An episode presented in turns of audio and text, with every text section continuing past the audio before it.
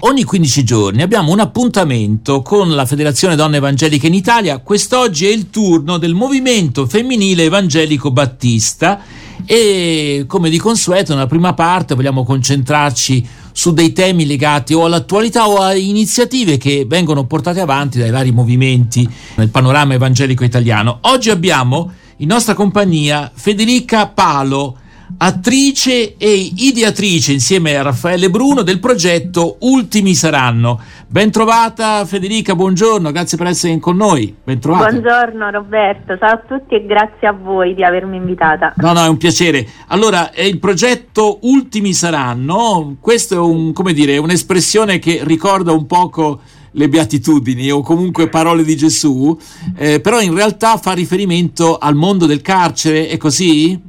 Ci vuoi dire qualcosa? Sì, mm. Assolutamente. Eh, gli ultimi saranno mh, mm, è un progetto che in realtà è una costola della nostra associazione che si chiama Delirio Creativo ed è un progetto che si occupa mh, mm, principalmente proprio di, di, carcere. Noi siamo un collettivo di artisti, attori e musicisti eh, e in realtà abbiamo realizzato una serie di eventi dal 2018 ehm, insomma più di 30 in realtà, eh, in varie carceri sia campane che anche internazionali, in cui praticamente noi andavamo con le nostre canzoni, i nostri testi eh, a incontrare le comunità carcerarie, per comunità carcerarie intendo tutta la comunità, quindi sia detenuti, eh, sia le guardie, gli educatori, le, i, i, i direttori che al 90% per esempio in Campania sono quasi tutti direttrici eh, e, e, insomma portavamo mm. diciamo, la nostra arte all'interno delle, delle, carceri in un evento condiviso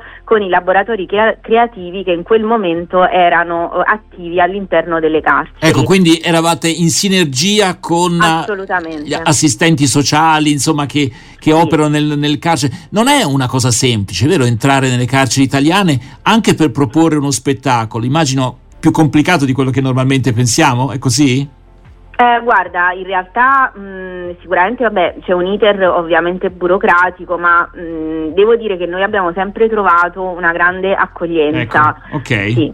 Perché fate queste cose nel carcere? Qual è il motivo? Allora, noi ci occupiamo di teatro e mh, pensiamo che il teatro sia uno strumento di mh, conoscenza di sé potentissimo e anche uno strumento proprio trasformativo della persona, quindi non solo diciamo, per chi sta in carcere, ma questo proprio in generale. All'interno delle carceri è eh, diciamo, uno strumento ancora più potente perché ovviamente ci si trova in una condizione eh, diversa da tutte le altre, quindi una sorta di condizione di cattività, quindi si viene privati ovviamente della libertà personale e attraverso eh, il mezzo teatrale mh, mm, diciamo che mh, mm, si ha la possibilità di conoscere molto più a fondo se stessi e di sentirsi in qualche modo liberi, se mm. così vogliamo. Come reagiscono i detenuti eh, rispetto a queste proposte teatrali, non solo teatrali, vero? Credo anche molto musica eh, voi fate.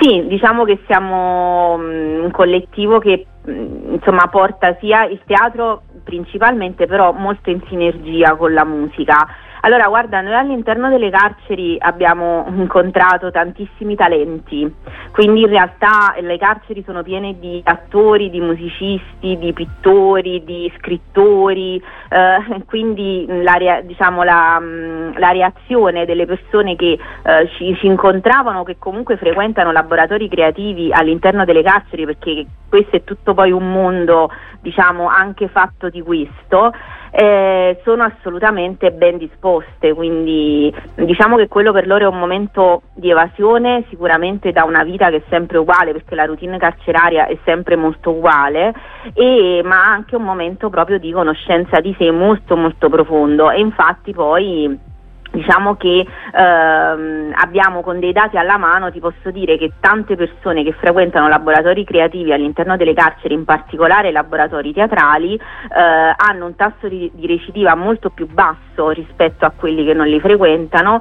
e insomma noi abbiamo assistito tante volte proprio a dei processi di cambiamento ecco, come esseri umani. Io ti vorrei chiedere se tu ci puoi ricordare anche proprio un ricordo di una persona, di, di un'esperienza che, che, porti nel cuore, insomma, tra le diverse che magari avete constatato, al di là appunto della, della, statistica, che pure è importante per carità, ma insomma c'è una vicenda che brevemente ci vorresti raccontare?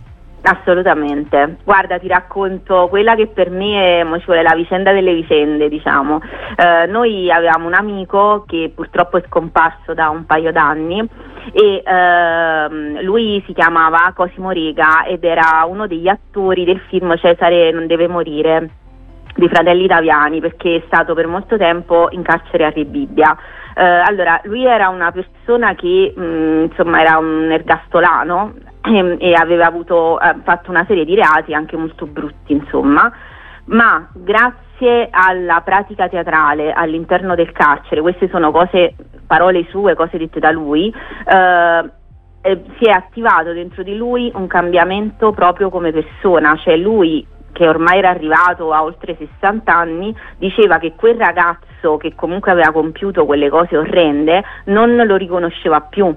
Quindi era diventato proprio un'altra persona, lavorava all'università, eh, insomma eh, faceva teatro diciamo dalla mattina alla sera nel senso che si era appassionato talmente tanto che era diventato proprio una delle sue ragioni di vita. Quindi questo è un esempio in cui il teatro è assolutamente certo. uno strumento proprio trasformativo della persona, quindi qualsiasi cosa la persona abbia fatto. Allora, allora, questo naturalmente ci collega facilmente con l'ideale cristiano della conversione.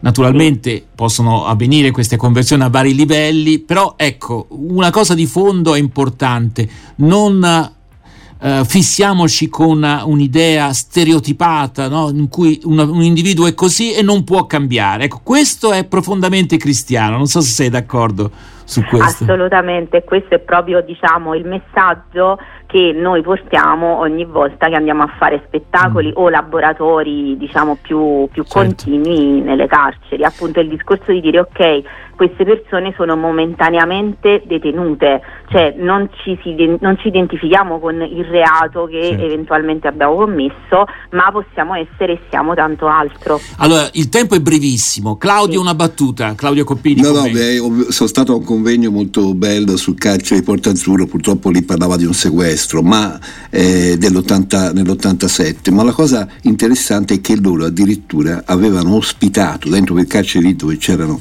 eh, gli ergastolani e addirittura un concerto di Lucio Dalla con 1500 persone venute da fuori eh, il tendone del Circo Togni sì, e 500 detenuti. Per dire esperienze anche esperienze di... belle ci sono naturalmente poi ci confrontiamo anche con esperienze drammatiche nei carceri. Immagino che anche voi abbiate visto cose insomma non sempre edificanti mettiamola così. Eh, no assolutamente. mh. ecco allora forse un'ultima battuta. I risultati anche io vedo qui eh, addirittura con delle proposte legislative che sono state fatte. Diciamo nella scorsa legislatura è stata attivata una proposta di legge proprio da Raffaele Bruno che oltre ad essere attore e drammaturgo attualmente è un deputato alla Camera alla seconda legislatura e eh, che appunto propone come obbligatorio il teatro in ogni carcere, cioè la pratica teatrale fondamentalmente eh, proprio per tutte le motivazioni che ci certo. siamo dette prima. È una proposta di legge, quindi bisogna sì. vedere quale sarà il futuro, però insomma esatto. intanto anche i parlamentari sono sensibilizzati da un certo punto di vista a, a, intanto l'idea che si possa cambiare in carcere, questo dovrebbe, lo dice anche la Costituzione, questo sì. è, ma il teatro e altri strumenti che servono a questo scopo. Io ringrazio davvero eh, Federica Palo per essere stata in nostra compagnia, magari ci risentiremo, chissà, eh, su questi argomenti ci piace anche tornarci, abbiamo anche delle rubriche apposta qui su domani, RWS domani eh, sul tema del, del mondo del, del, pianeta carcere, lo chiamiamo noi. Grazie davvero intanto per eh, la tua testimonianza, grazie mille. Va bene, grazie Roberto. A risentirci, grazie. Grazie, ciao.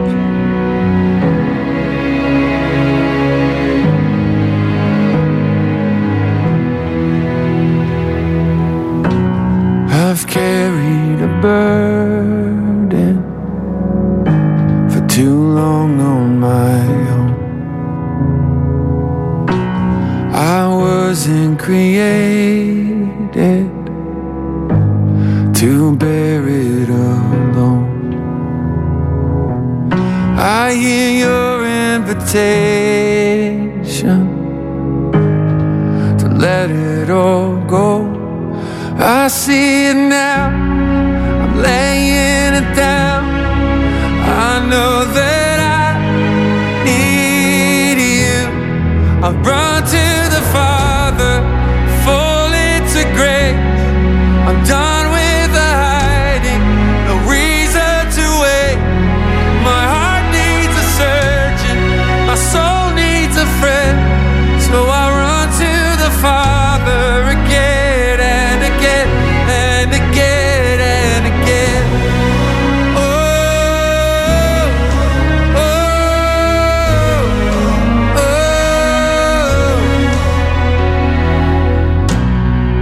Saw my condition, had a plan from the start.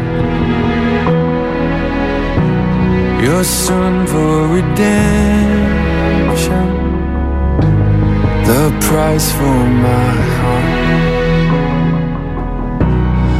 I don't have a context for that kind of love never said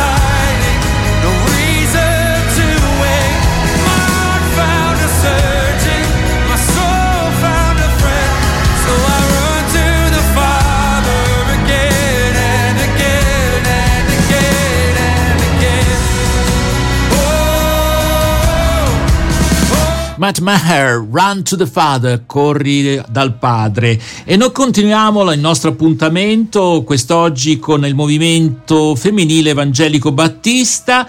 E a questo punto abbiamo con noi Vivian Monton, assistente sociale e presidente appunto del movimento femminile evangelico battista, con la quale prenderemo in considerazione, come facciamo sempre nella seconda parte di questi contributi, un testo evangelico. Il testo si trova nel Vangelo secondo Marco, il capitolo, il capitolo 8, i versi da 22 a 26.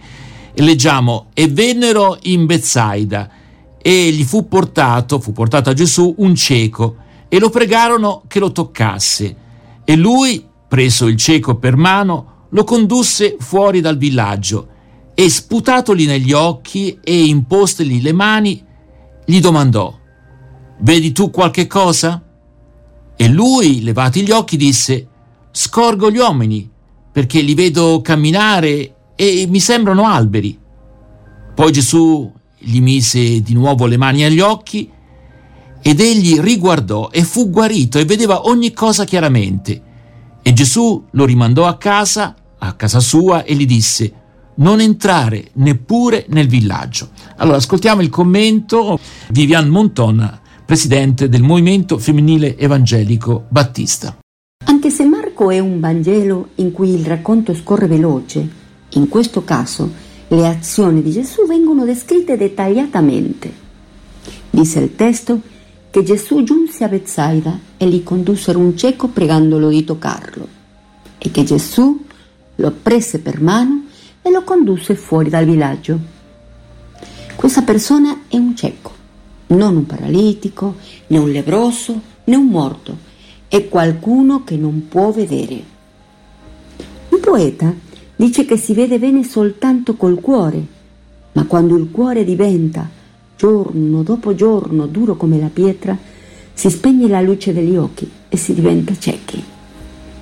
Possiamo dire che la cecità è una malattia, un inadeguato funzionamento organico.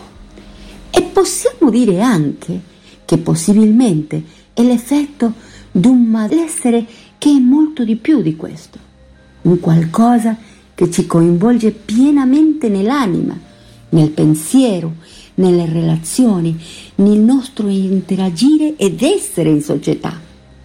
A volte le persone si trovano in situazioni in cui si diventa un numero, un reato, un problema. E mentre la società cerca di curare la malattia, il reato, la inadeguatezza della persona, questo suo malessere, invece di diminuire, cresce. Lo psichiatra Franco Basaglia si batté per far approvare la legge che chiudesse i manicomi. Il sogno di lui era quello di far capire alla nostra società che la follia, più che una malattia, è un malessere. Che il fole, diceva, ha bisogno non solo di cure mediche, ma di relazioni umane, di risposte reali al suo bisogno, di un lavoro dignitoso, di una speranza. Il fole, il carcerato, l'ospedalizzato sono prima di tutto persone. La società del benessere, ogni volta che si trova di fronte al malessere, cerca di imprigionarlo, di isolarlo, trasforma le persone in problemi, in cose, in oggetti. Noi umani, prima di essere corpi malati, siamo donne e uomini che spesso ci ammaliamo proprio perché non ci sentiamo più persone. Gesù prese il cieco per mano e lo portò fuori dal villaggio, fuori dagli occhi indiscreti. Lo toccò per trasmettergli il potere della fiducia. Lo coccolò come una mamma con il proprio bambino. Si prese cura di lui, gli mostrò il suo affetto. La sua saliva esprimeva il calore del suo amore e il cieco ricominciò pian piano a vedere di nuovo. Gesù tocca il nostro dolore con una tale immedesimazione che i nostri occhi si aprono. Diffonde attorno a noi una tale fiducia che ci sentiamo rivivere. Gesù cura il nostro malessere e vuole che attraverso delle nostre azioni amorevoli verso gli altri questa cecità, questa prigione che in alcune situazioni produce profonde e acute situazioni di emarginazione e sofferenza, possa essere superata e con il suo aiuto e guida sia possibile vedere ogni cosa chiaramente. Il Signore ci benedica e ci guida. Noi ringraziamo Vivian Monton, presidente del Movimento Femminile Evangelico Battista. A questo punto ci ascoltiamo una canzone dei Casting Crowns, Gentle Healer, e diamo appuntamento alla Federazione Donne Evangeliche in Italia fra 15 giorni, un altro contributo qui su RWS. The gentle healer came into our town today. He spoke one word, was all he had to say.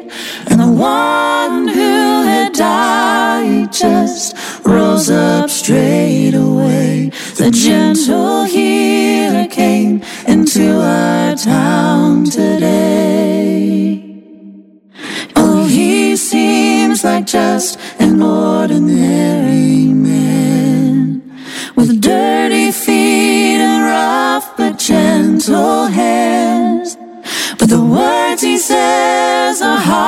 to understand. And yet he seems like just an ordinary man. The gentle healer, he left our town today. I just looked around and found folks from town who followed him, they say that the gentle healer is the truth, the light, the way.